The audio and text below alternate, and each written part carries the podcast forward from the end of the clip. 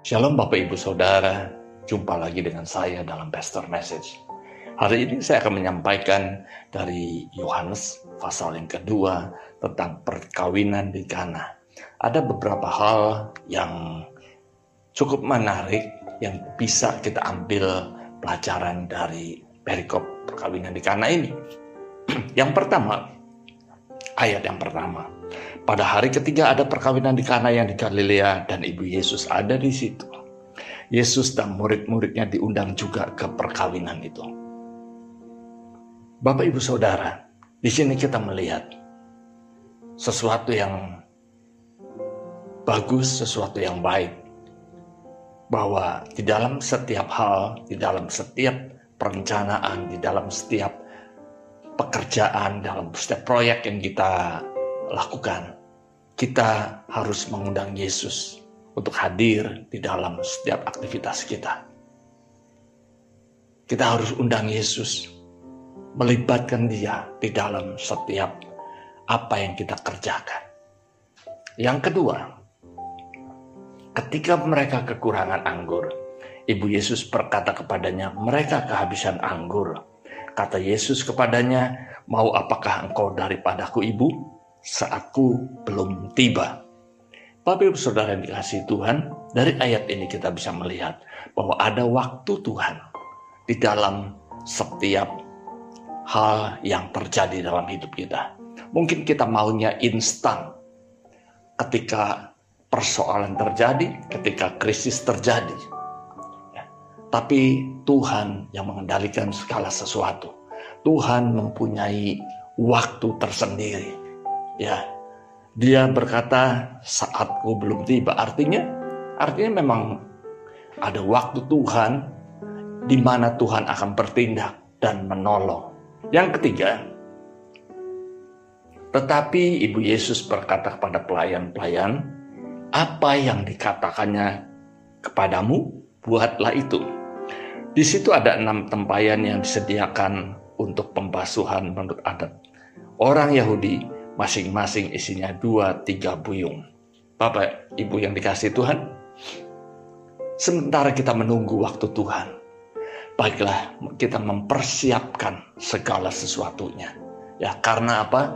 Karena Tuhan akan mengerjakan, Tuhan akan menolong dari apa yang ada pada kita. Tuhan akan melakukan mujizat dari apa yang ada pada kita apa yang ada pada kita, dia bisa ubahkan itu menjadi mujizat terjadi. Ya.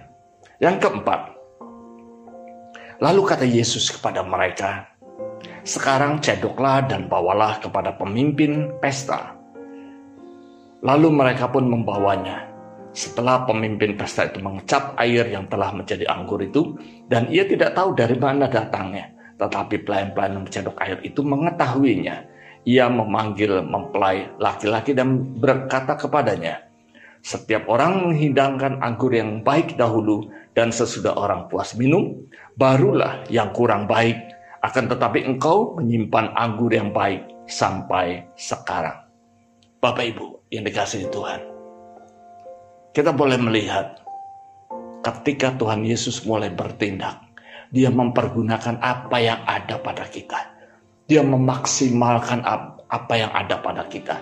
Dari yang mungkin kita pikir itu tidak pernah terpikir dan itu tidak mungkin menjadi jalan keluar. Tapi bagi Tuhan, bagi Tuhan itu menjadi jalan keluar. Bapak yang dikasih Tuhan, ini adalah cara Tuhan. Tuhan bisa lakukan apa saja. Tuhan bisa lakukan apa saja untuk menjadi jawaban di dalam hidup kita. Tuhan bisa lakukan hal apa saja dari hal biasa, dari air biasa untuk menjadi air anggur, Bapak Ibu. Satu hal yang perlu kita tahu, kita harus taat terhadap apa yang Yesus katakan. Ya. Mungkin itu tidak masuk akal. Ya, tapi biarlah kita mau ada di dalam ketaatan kita, mengerjakan bagian kita. Selebihnya itu adalah bagian Tuhan. Orang-orang tidak tahu bagaimana itu terjadi. Ya, tetapi kita tahu apa yang terjadi. Bahwa Yesus mengerjakan hal yang luar biasa dalam hidup kita. Orang lain mungkin terheran-heran, kok bisa ada air anggur di akhir pesta? Tapi kita tahu bagaimana itu bisa terjadi karena ada Yesus. Biarlah ini boleh menjadi pelajaran bagi kita. Ya. Yang pertama kita harus melibatkan Yesus. Kita harus undang Yesus. Yang kedua, kita menunggu saatnya. Ya, yang ketiga adalah kita mempersiapkan diri sementara kita menunggu waktunya Tuhan. Yang keempat adalah kita mau bertindak dengan taat apa yang dilakukan oleh Tuhan Yesus, apa yang dikatakan oleh Tuhan Yesus. Biarlah itu menjadi menjadi perenungan bagi kita, menjadi pelajaran bagi kita di dalam menghadapi hari-hari terakhir ini. Mungkin banyak daripada kita yang sedang mengalami masalah, mungkin banyak daripada kita yang sedang mengalami problem karena krisis yang ada. Tapi biarlah kita percaya bahwa ketika Yesus tidak menjawab saat itu, berarti ada waktunya Tuhan. Ya, ada waktunya Tuhan, ada saatnya Tuhan bertindak. Dan kita harus mempersiapkan itu agar kita tidak kehilangan momen yang Yesus mau lakukan dalam hidup kita. Amin. Terima kasih Tuhan Yesus memberkati kita semua.